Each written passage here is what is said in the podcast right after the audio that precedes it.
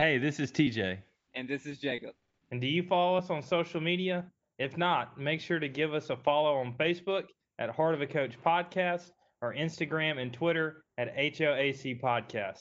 Once you give us a follow, we'd love for you to leave a comment of any future questions you would like to hear asked on the podcast. Also, any coach that you think would be a great guest, go ahead and leave them in the comment section as well. On this month's episode, we talk with Coach Katie Harrington. She was formerly the head women's basketball coach at William Carey. She also served in that same capacity at Jones College. Also at Jones College, she was the athletic director and HPR chair. Coach Katie recently retired from Jones College. We had a great conversation with Coach Katie about getting something from your former coaches, but developing your own coaching style, leading by example, and how Christian coaches and players can change the culture on a college campus. So join us as we dive into the heart of this coach. Billy Graham said a coach will influence more people in one year than the average person will in a lifetime. A coach is a parent, mentor, and friend. They're an influencer of the next generation. All this is hard to see just watching from the stands. When you watch from the stands, you can see the coach, but you can't see the heart of a coach. So join us as we dive in a little below the surface into the heart of a coach.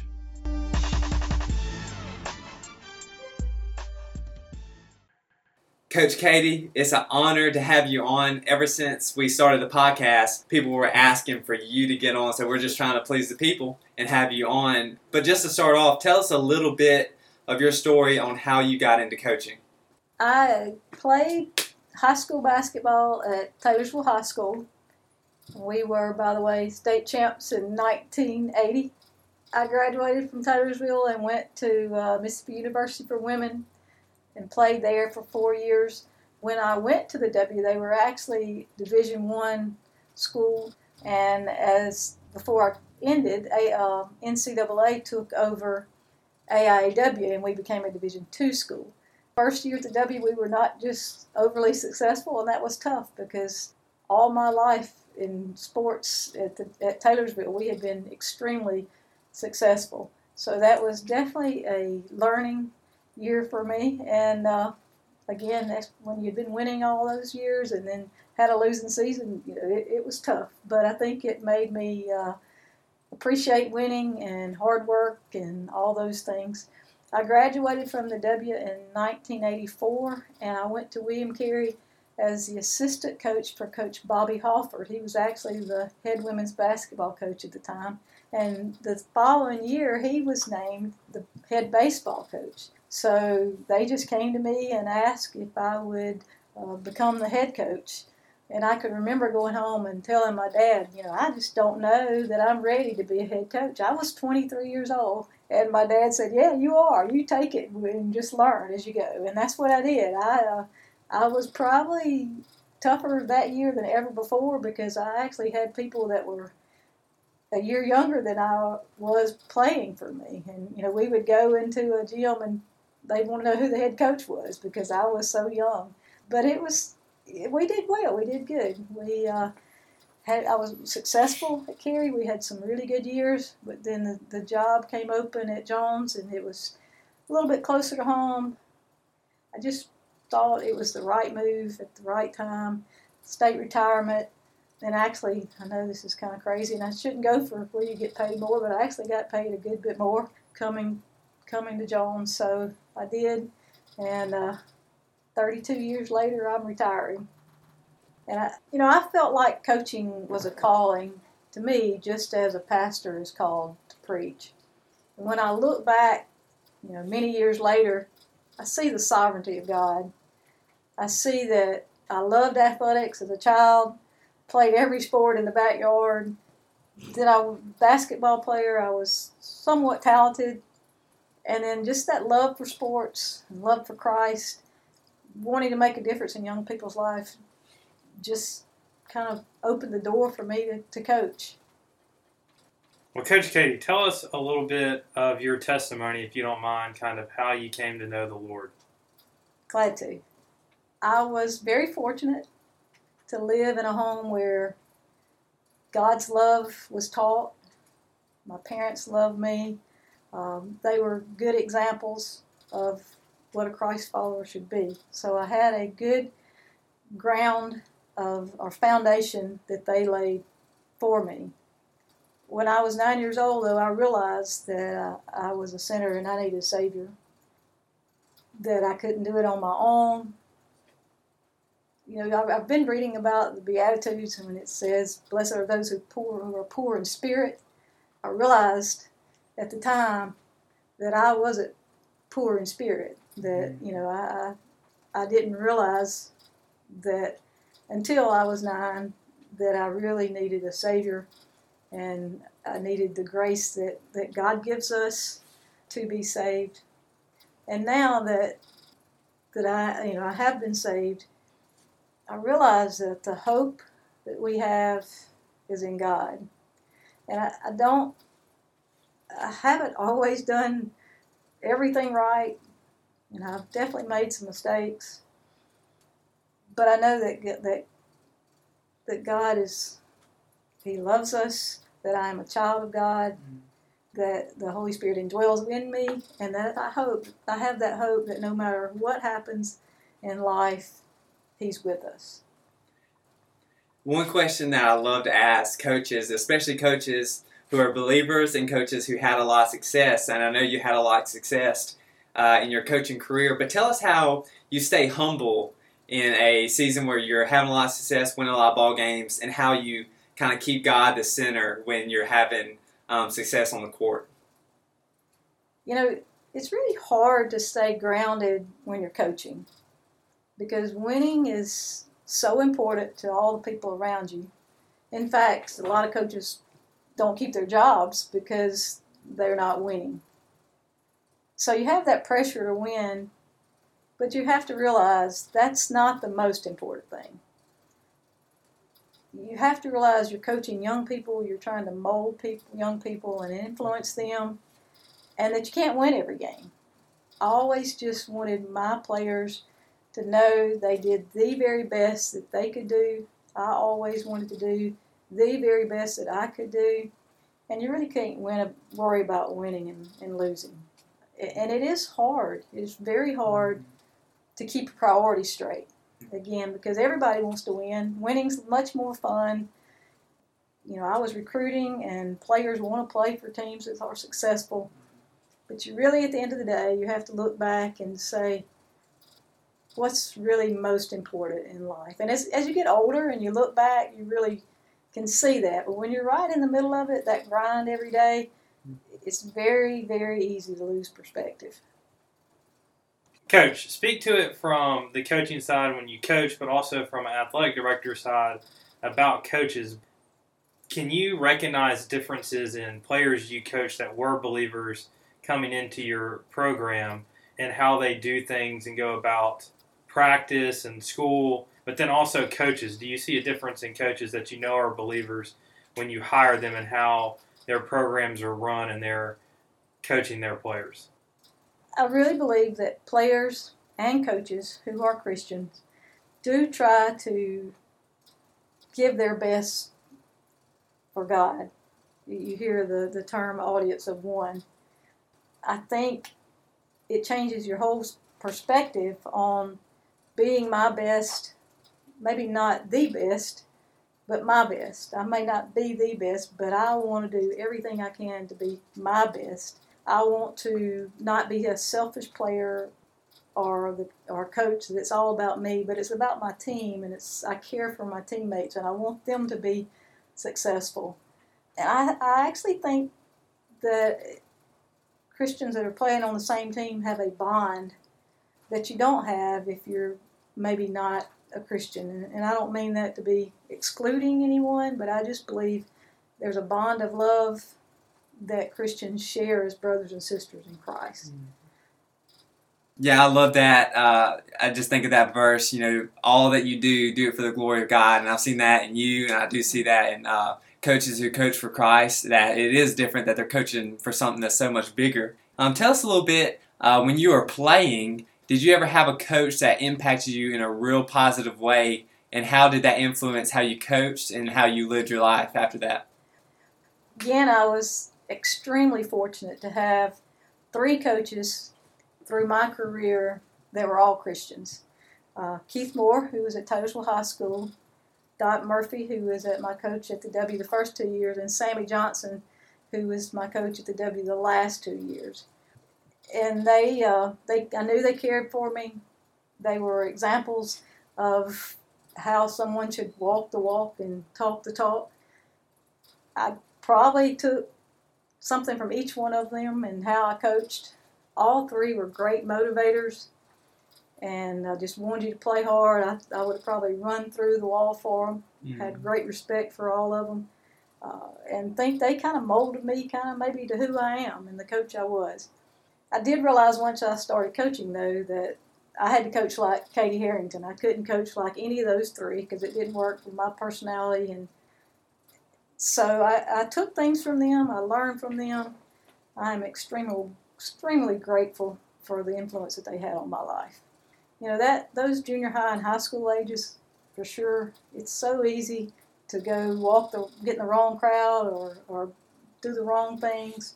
But uh, Coach Moore actually he, he kept us pretty much t- reined in and uh, expected us to do what we were supposed to do. And that, you know, I look back now and that that was uh, that again was just a blessing. What is some advice that you would give to a young coach who's just starting their coaching career? I guess the main thing is to not get caught up in all the grind and what the the fans think you should be. Winning is important again, but it, it's not the most important. I can remember one year when I was here coaching at Jones, and we were in the middle of the season, and we were grinding, and the days are long, and you're, it's hard. And my assistant coach, she was a volunteer assistant at the time, but her mother or father passed away. They both kind of passed away there about the same time, but I can remember thinking, what's really important. You know, I, I, it made me realize that it's not all about winning and losing. It's more about trying to help kids mature, trying to make a difference in young people's lives, just trying to set an example. You know, coaching brings out the best and the worst in you. So you, you just have to, again, keep things in perspective just try to care for your your players, your family. You know, we always say God first, family second, and sports third. And a lot of times when you're coaching, those get backwards a lot of times. So I think sometimes you just have to step back and just really search your heart and and see where what which direction you're going, what you're doing, what's most important when you were coaching, what did you do on a day to day basis to coach for the glory of God? And now that you look back on your career, uh, what may, might have you done different on a day to day basis to coach for the glory of God? Well, I think it's not just coaching. I think in life, every day, each of us has to get up and say, you know, Lord, just help me put you first today and do things that glorify you. You know, you have you have to do that in whatever you're doing in life. Again, coaching's hard. Uh, I, I, players that coach for me probably saw me do things that I don't normally do. I mean, just throw a fit or fuss at a referee. So, yeah, I think for sure you have to be intentional. And you have to make a priority of time spending in the Word and in prayer so that you can carry that carries over into what you're doing. Because again you get in a hurry you get in that grind and sometimes the the word and the prayer and the time for that just kind of goes to the side. So i think you just have to again every day every day start a new day and and look toward what you're supposed to time and spending time with god coach katie do you have an example from your time as a player or a coach or athletic director of somebody who was touched by how you played, coached, or led? I grew up very, very shy. I don't know if y'all know that now because I talk all the time. But so I felt like as a player, my actions I really had to try to follow and be an example with my actions. I did at times lead lead team devotions and those kind of things. I was involved with FCA when we went to college. But there was there was a girl that was on our team that uh, was always the life of the party.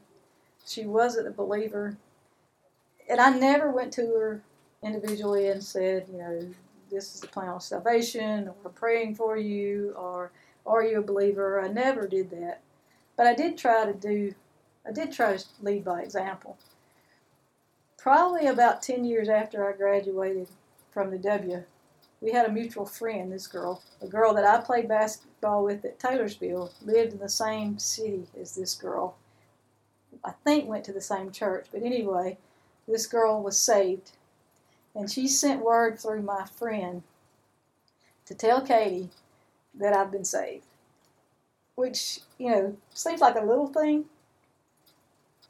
but that was probably one of the most, I don't know, exciting things or just to know that somebody was kind of sort of paying attention and maybe you did have an influence as a player. So, players out there and coaches out there, people are watching and listening. Such a family and team when you're playing on a sport, and you get so close to people, and there people are that don't know God are paying attention. They want to know if it's real. So, anyway, I just think that was probably one of the most I don't know the word for it, but things I appreciate most out of somebody coming back and telling me later. I also, with some of the players that I see now on Facebook and I see them around, and I see that they're good mothers and they are also believers. That just warms my heart to know that I might have just a little bit played a little bit of part of that. So those are kind of rewards that you see now. You know, occasionally uh, when I see, I, I love to see my old players that just on the street somewhere and unexpectedly and we start back with a conversation when we left and talk about old times and it's so it just warms my heart to know that many of them are followers so many of them are coaches or some of them are coaches so i think they're making a difference in people's lives they're teaching school uh, they have children of their own we've had three children of players that i coach come through Jones since i've been here so i've got to see them as mothers and meet their their children, and uh, again, that that is just rewarding. As a coach, I don't remember anyone just coming and saying, "I have accepted Christ mm-hmm. as my mm-hmm. Savior." As an athletic director, though, especially when FCA really became big on our campus, we had several young adults, men and men and women, who accepted Christ as Savior, and I still kind of follow them on Facebook and different things, social media, see the lives that they are living. I think there was a, at times a culture change on our campus because young men and women were believers. I, I saw that mm-hmm. happen as FCA got bigger and bigger on our campus speak a little bit about i know you're very involved in fca speak a little to the coach or the athletic director who might not be that involved and tell them how fca can make a big impact on their campus right you know as a coach it was hard to find the time to take time and have fca but again the older i get and as athletic director i look back and see that for one thing, we're called to share the gospel. But the other thing, you just see the cultural change of men and women who are playing for God. I think we just have to be intentional and make that a priority because in the long run in life, that's most important. You know, we're going through such hard times now. Just people that don't have hope in God, I don't know where you put your hope. And that's, we need to reach our young generation because to me, they're not just showing up in churches like they used to. And if we don't reach them, I think at an early age, it's harder and harder the older they get that we do reach them. So I think that is so very, very important that that is one of our priorities that we share the gospel and we give people hope because again you know, without hope I, I, I don't understand how people even survive in tough times when they don't have that hope in jesus christ my my favorite verse of all time is rejoice in hope because we can have joy over and over and over because of the hope we have. Patient during tribulations and lord knows we're having tribulations now and pray continuously. I, that's just a bible verse that i've always felt was my favorite because i thought that was kind of the instructions for life. So we do. We, we have to make time and I hate to say promote, but to preach the gospel and teach the gospel for people that are under us. We, we are accountable for those people around us. I believe that we may not be called to go around the world for missions. We may not be called to go across the state, but we are called to spread the gospel and share the gospel with people that are surrounded with us every day. I love that. A verse that just sticks out to me is in Romans where it says, How will they know if they're not told? And that's for coaches, Yeah. that's for me, that's for everyday people that are believers. How will they know if they're not told? Right. So we have the message and we have to tell. Now that you're done with your coaching career, what do you want people to say about you as a coach? I hope those people that not only that I've coached with, but that I've, that I've played with, that I've taught with, that I'm with, I hope they look back in my life and say, she loved God and she loved us. That's just important, you know. That's I have made mistakes. People that are around me have seen those mistakes. So I'm not always the example that I should be. But at the end of the day, I just hope people know that I love God and I love people. And I love those people that are around me. Well, Coach Katie, we really appreciate you coming on this podcast. We've enjoyed it so much. Thank you for being on here with us. Coach Katie, thank you so much for sitting down and sharing with us today. I'm so encouraged by all you had to say. Thank you. Well, I hope I've said something that will make a difference. Uh, TJ, you're going to coach, so uh, all those things we've talked about today, I hope you can use and apply and uh, make a difference in young people's lives. Champion.